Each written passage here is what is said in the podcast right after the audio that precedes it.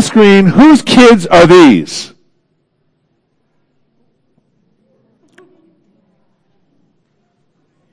Anybody know? Well, how do you know they're mine? There is a little family resemblance, isn't there?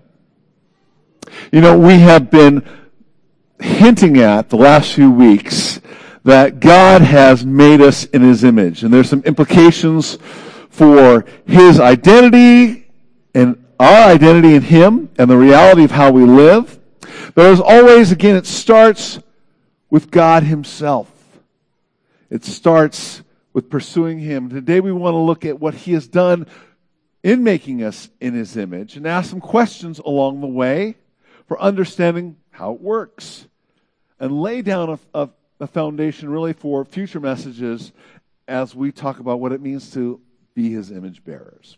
So let me pray for us because we want the Lord to inhabit this, this message, and then let's uh, get into it today. So, God, I thank you for all the truth that we have heard and sung today. I do thank you that you made us in your image and that you sent your Son for us. I pray that you would send your Holy Spirit and stir us up and help us to hear what you want to say to our hearts. Help us to grasp the truth that we need and help us to respond in confidence, respond in repentance, maybe. But Lord, we want to respond and worship you in spirit and in truth. And Lord Jesus, it's in your name I pray these things. Amen. So, our brother Paul read for us out of Genesis chapter 1, verses 26 through 31. And verse 27, it says, So God created mankind in his own image. In the image of God, he created them. Male and female, he created them. And at the very end, when we get to verse 31, and he, God looks at his creation, he says, And it is very good. Along the line, he says of each day, it's good, it's good. But when he gets to this part, he says, it's very good. You see, we are made in the image of God. Mankind, men and women, are the crown of his creation, created to have a relationship with him, to be his representatives here on earth in his stead, because we are made in his image, the God who created everything. And that is not true of other creatures, only of men and women who are created in his image. If you are human, you are in the image of the living God. That may beg the question so, how are we created in the image of God? How would you answer that question if somebody asked you that question? And honestly, it is a bit of a mystery, and it is a question that theologians have wrestled with for centuries. Maybe our first point would be to, well, our, our body. We're kind of like God in the sense of we can see, we can, God sees, we can hear, and God hears, and we can speak, and God speaks. But the thing about God, He really doesn't have a body. Jesus, in speaking to the woman at the well in John chapter uh, 424 says God is spirit, and those who worship him must worship him in spirit and in truth. So maybe we look to what we call, in theological terms, communicable attributes, those attributes we share with God. Something like consciousness, a, sense of self awareness, or intelligence, or logic, or emotions, being able to feel things, sentience, if you will, a sense of morality, of right and wrong, communication with each other, with our God, having a soul or a spirit.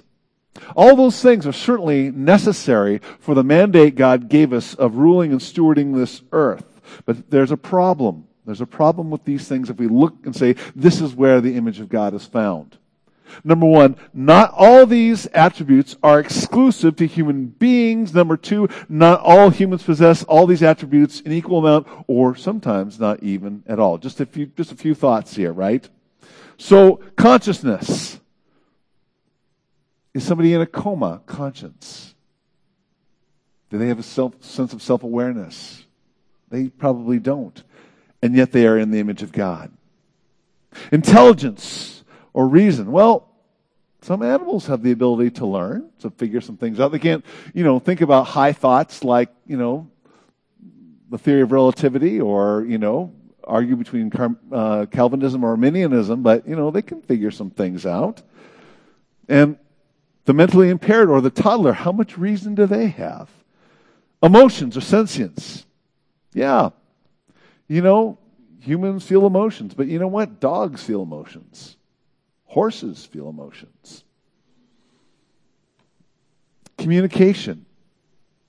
Yeah. Yeah, we communicate with each other. But birds do that as well. How about a sense of morality, a right or wrong?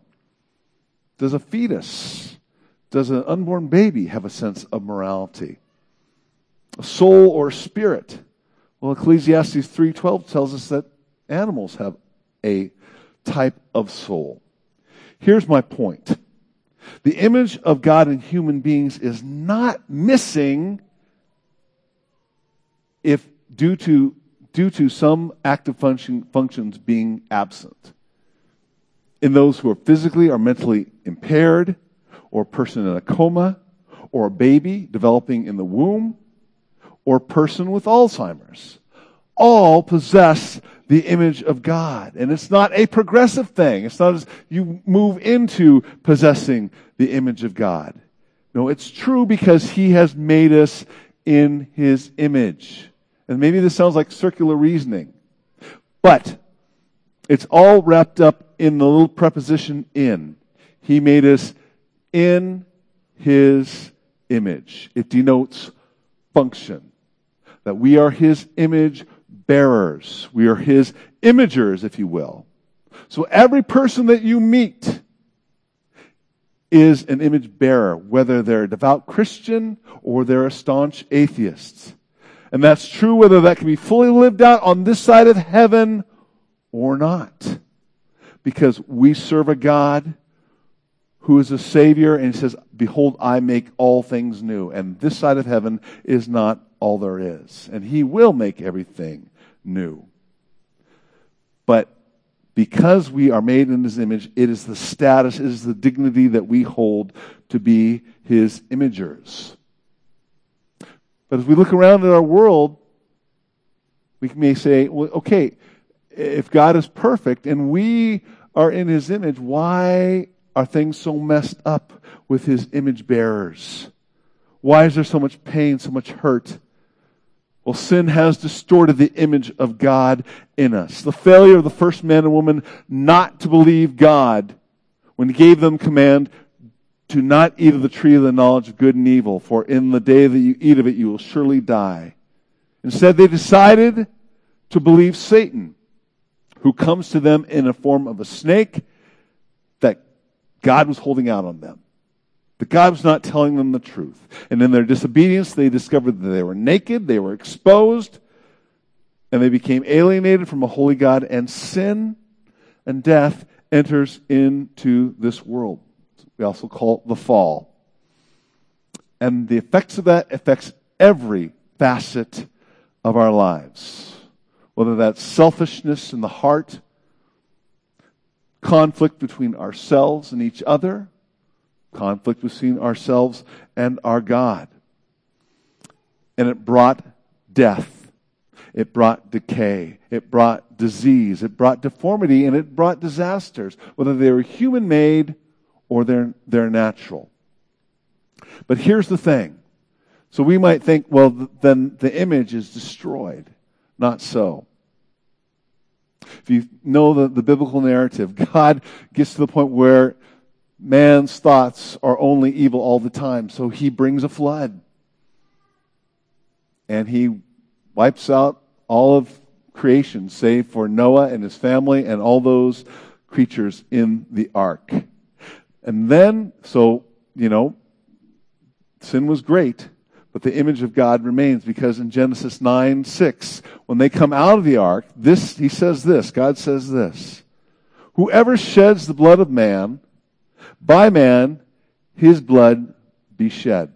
For the image of God, for in the image of God uh, has made him, God made man. basically saying, look, the image of God has not been destroyed. It's distorted, but it remains. So in this play, in this passage, he's saying, if you wantonly kill a man who's made in the image of God, it is an affront to God. It's like you're killing the image of God himself. That's how strong that presence of God's likeness is. And the justice for that is the forfeiture of your life. Now, I'm not going down a, a, a trail of capital punishment today. But I'm also glad that God does not always give us what we deserve. But let's look at these things here. We're made in, in, in, God's image. We're created to reflect His image and have dominion and stewardship over creation, yet we're warped by sin. And we become dysfunctional to image or reflect Him properly. You know, in my garage, I have a beautiful 1980s Trek mountain bike. It's up in the corner. It's what I rode during college. And it's, it's a beautiful bike. The only problem is the back wheel is bent. And so that wheel will not rotate truly through the frame. In fact, it rubs up against itself. And trying to rub, trying to pedal that thing is a mountain of effort. It is broken. It's dysfunctional and it cannot fix itself. In many ways, we're like that bike. You know, that trek is no less a trek just because that wheel is bent, but it's dysfunctional.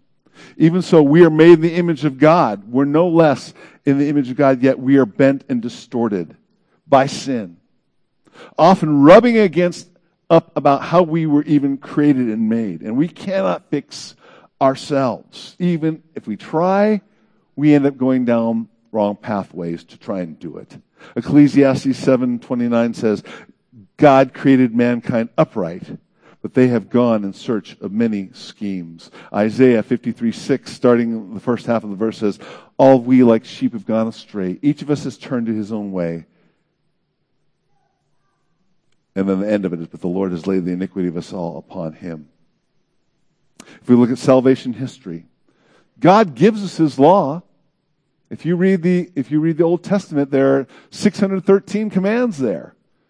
We just can't follow them. It's not our ability. And the apostle Paul sums it up like this in speaking to the Ephesians. As for you, you were dead in your transgressions and sins, in which you used to live when you followed the ways of this world and of the ruler of the kingdom of the air, the Spirit who is at now work in those who are disobedient. All of us lived among them at one time, gratifying the cravings of our flesh and following its desires and thoughts. Like the rest, we were by nature deserving of wrath. You know, interestingly enough, I was in a devotional by Paul David Tripp called New Morning Mercies. And these words stuck, stuck out to me. It says, We are hopelessly ensnared by sin. We are tragically guilty before God and completely unable to help ourselves. But God, but God, who made us in his image, has a vested interest in restoring that image. And so God redeems his image in us by becoming one of us. God sends his son to rescue us, the Lord Jesus Christ, who put on flesh, became a man, and he lives this life. He is God, and yet he puts on flesh to dwell among us. Now here's, here's a question maybe some of you have if Jesus is made like us in our humanity, how does he escape the sin nature? How does he escape not having that transferred to him and being guilty of the sin of Adam, even if you will? The answer is Christmas, the virgin birth. You see, the sin nature is transferred from one sinful man to another, the seed of man. But Jesus is not the seed of man, he's the seed of the Holy Spirit. That's why that doctrine is important. That Jesus escapes that and that he was tempted, as Hebrews chapter 4 verse 15 says, he was tempted like us in every way, yet he was without sin. Jesus the God man. So what does it say that God values us so much that he puts on flesh and enters into creation to save us? He doesn't do that for any other creation. He doesn't do that for seagulls. He doesn't do that for ants. He doesn't do it for angels. In fact, the first two chapters of Hebrews talk about that. But he is as the Son of God. It says he is the image of the invisible God. Colossians 1:17. And Jesus says, if you have seen me, you have seen the Father. Our reference point for what God is like on earth and how we should reflect that image is found in Jesus. That's who we should be looking to. And that's why he's called the author and perfecter of our faith. Pragmatically, he lives this life in perfect obedience to the Father, a life that neither Adam nor we could live.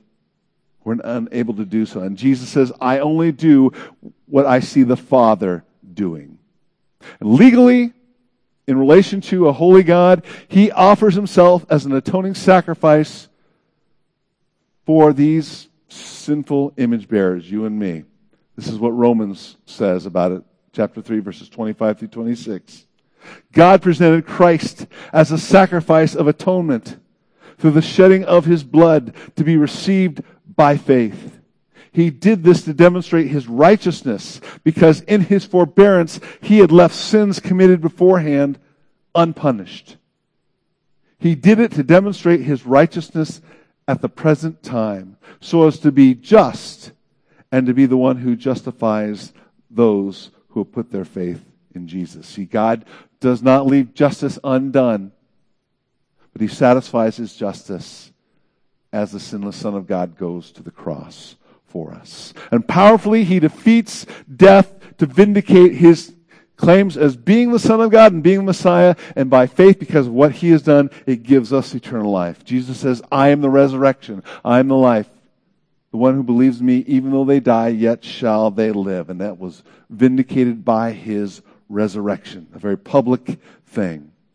So those are all the external things that God has done to restore us to his image. But many of you know this. To really come to faith in Christ is to have a spiritual rebirth. As Jesus would say, to be born again or to be a new creation.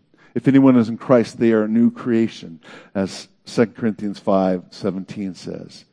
God not only has been at work externally, but he starts his work internally as we have put our faith in Christ. And that is not true. It is not true of you unless you have put your faith in Christ. You can believe it intellectually, but if you've not received that by faith, it is not true of you. But he starts to change us, starts to re- restore us, starts a restoration project, if you will. The Apostle Paul, he talks about putting on the new self as faith in Christ in Colossians 3:10 says, and having put on the new self, which is being renewed in the knowledge of the image of its creator. So he is renewing us in the image of God. But number 2, the Father is shaping us specifically and conforming us to his son, as he says in Romans 8:29. For those God foreknew, he predestined to be conformed to the image of his son, that he, speaking of Jesus, might be the firstborn among many brothers and sisters. So, being in a decaying and distorted, dysfunctional state to being restored, reborn, and to become in the character of Christ. It's kind of like this. You see at the top, this is where we are on our own. This Mustang Mach 1. It's still in the image that was originally intended by its designer, but it's dysfunctional. It's not working. It might be able to roll, might be able to do a few things, but it's not how the Creator intended. And it can't fix itself until somebody comes and restores it. That's what God is doing in us. So I have to ask the question I don't know where everyone is at here today. But you are made in the image of God, whoever you are. But have you come to the one who wants to fully restore you? Because you can't do it yourself. You don't have the power, you don't have the strength, and you are infected by a disease called sin.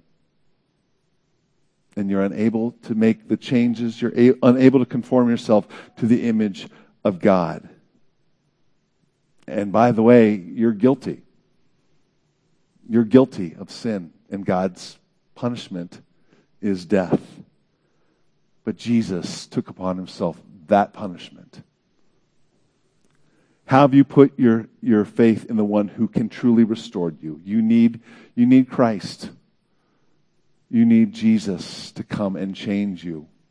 You need Jesus to come and give you life that you don't have. I needed that.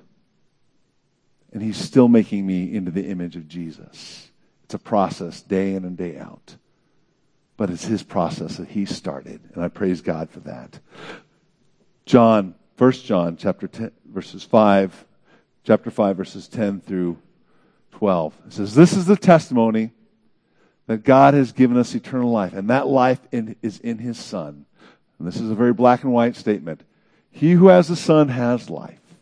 He who does not have the Son does not have life.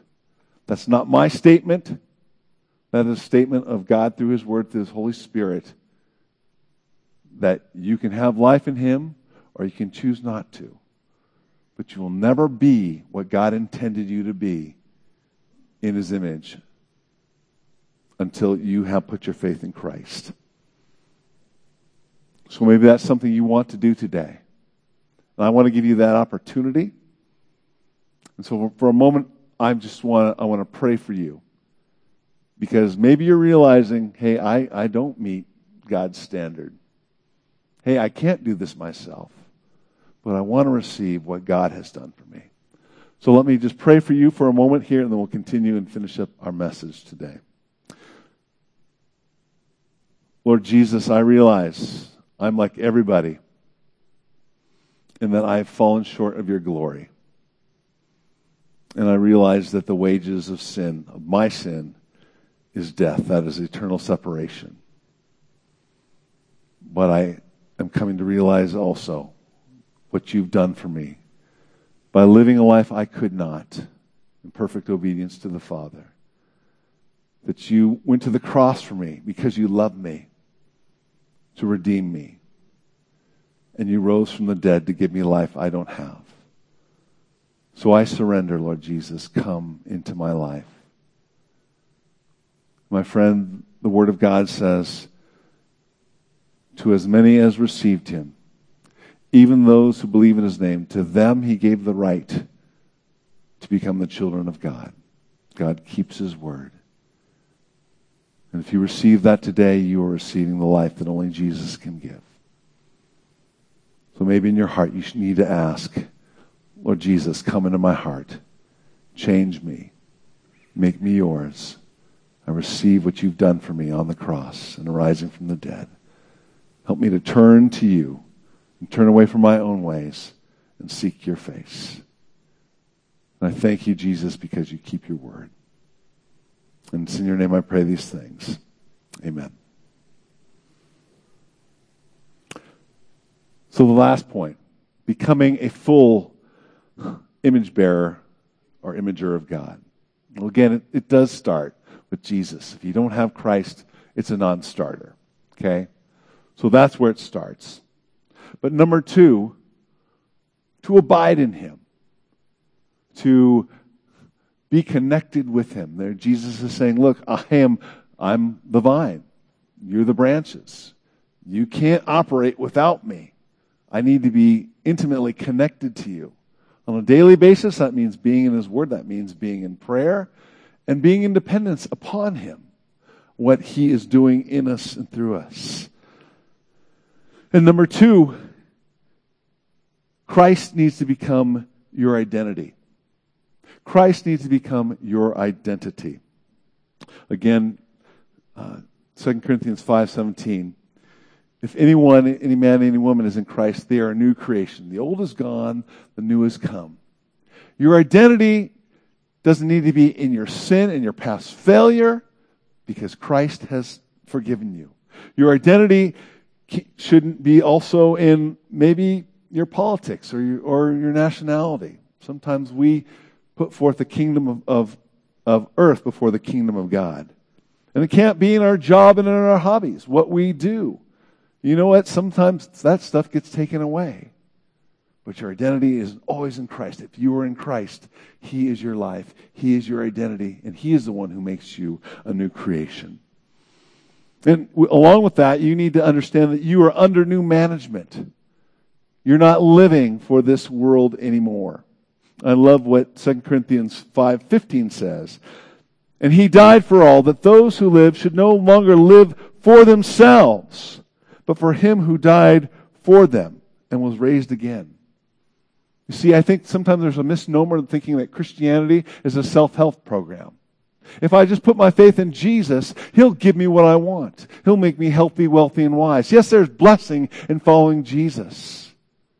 But He, he brings us into His body to build His kingdom, not just to build our own little kingdoms. And within that, we also need to trust God over our own feelings and our own wisdom. When God reveals something to us in His Word that just seems to jam our natural gears, we need to say, okay, God, you know better than me. And this is going to sound so Sunday school, but it is so true. Proverbs 3 5 through 8. Trust in the Lord with all your heart and don't lean on your own understanding. In all your ways, acknowledge him, and he will make straight your paths. Do not be wise in your own eyes, but fear the Lord and turn away from evil, for it will be healing to your body and refreshment to your bones. See, sometimes God is telling us to do something that our natural flesh says, uh uh-uh, uh no way, God.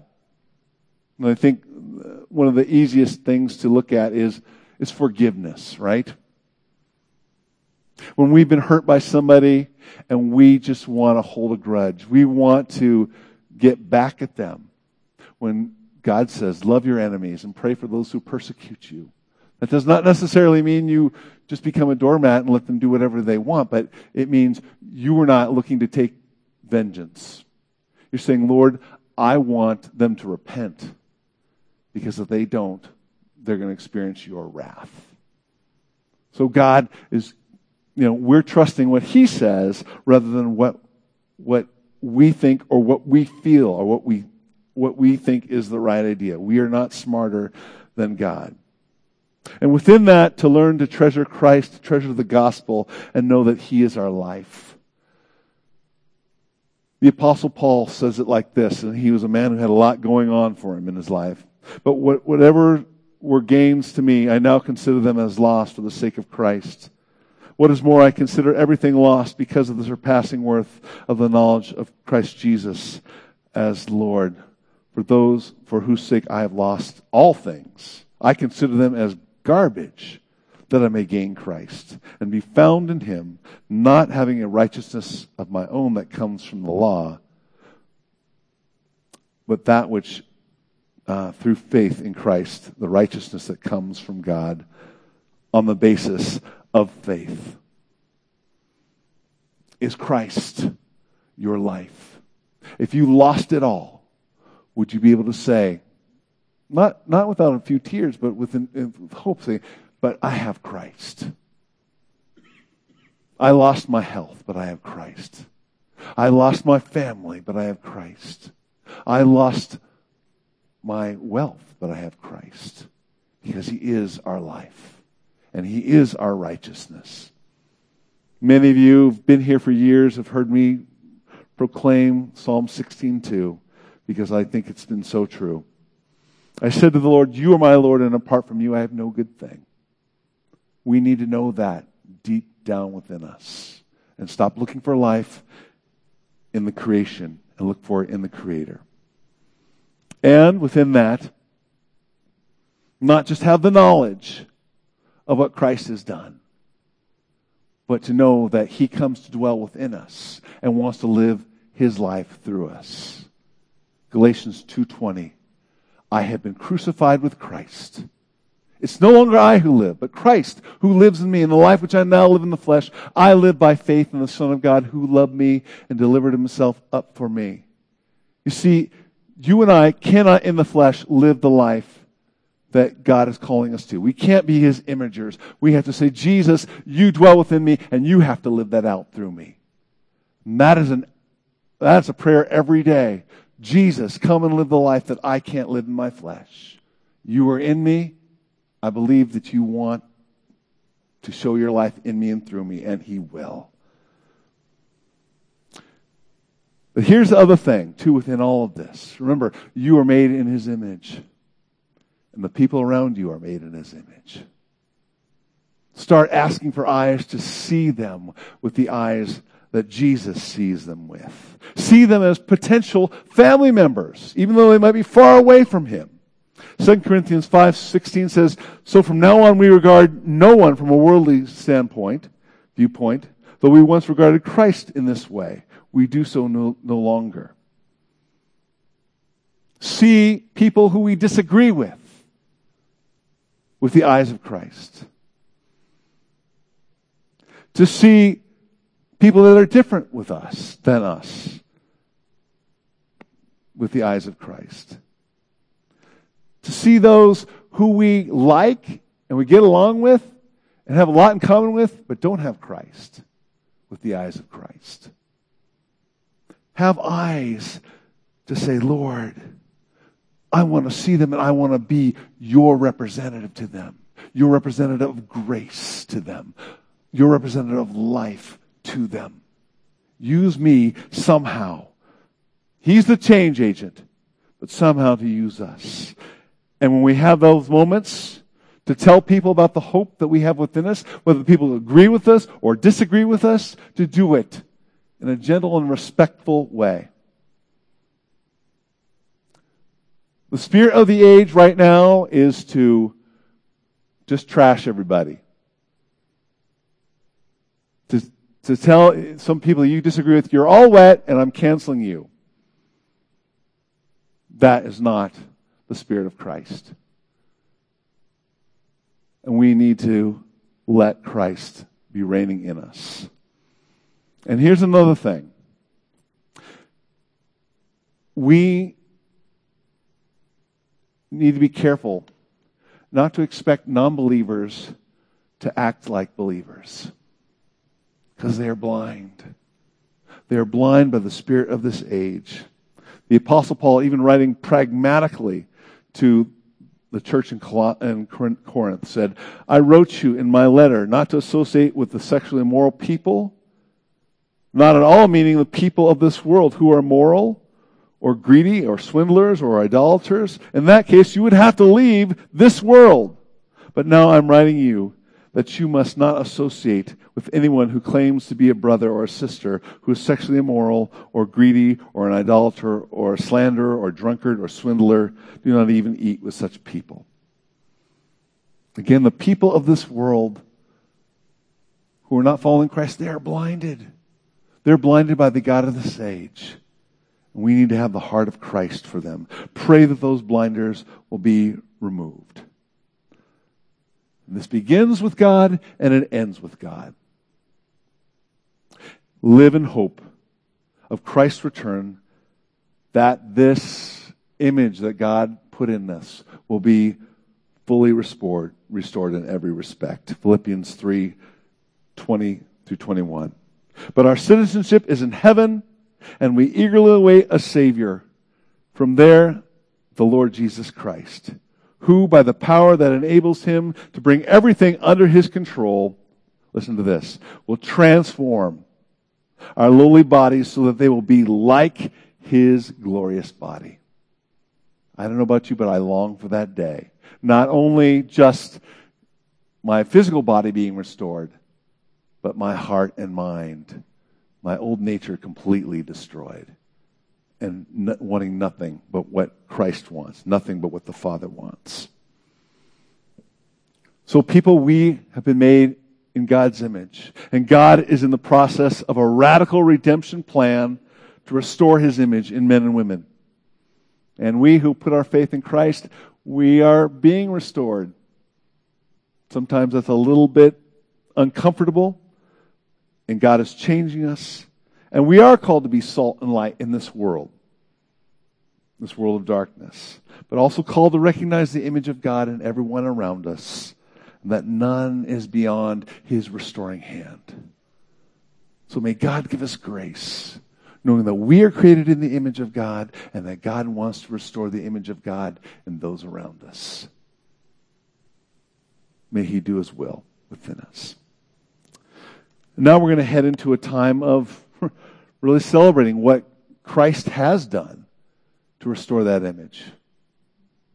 He put on flesh. He did dwell among us. And then he painfully went to the cross to pay our penalty and rise from the dead to give us victory. Here at the Berean Community Church, we practice the Lord's Supper or communion. We practice open communion. That means if you put your faith in the Lord Jesus Christ, you're welcome at this table. It's not my table. It's not the table of the Berean Community Church. It's the table of the Lord, and He welcomes you here. If you've not put your faith in Christ, I would encourage you just to let the elements pass down the row, because in taking it, you'd be saying something that is not true of you yet. But I pray it will be true of you soon. And that won't do you any good. And, and parents here, if you, if you are convinced that your child has indeed put their faith in Christ, they are welcome to take it. But if you think no, you're the gatekeeper on that, and and you can have a conversation with the kids later. But that's how we're going to do this today. And we always come thoughtfully because we know that our sin put the Lord Jesus on the cross. So the Apostle Paul says in 1 Corinthians 11, Therefore, whoever eats the bread or drinks the cup of the Lord in an unworthy manner will be guilty of sinning against the body and the blood of the Lord. A man or woman ought to examine themselves before he eats and drinks the bread. He eats the bread and drinks the cup.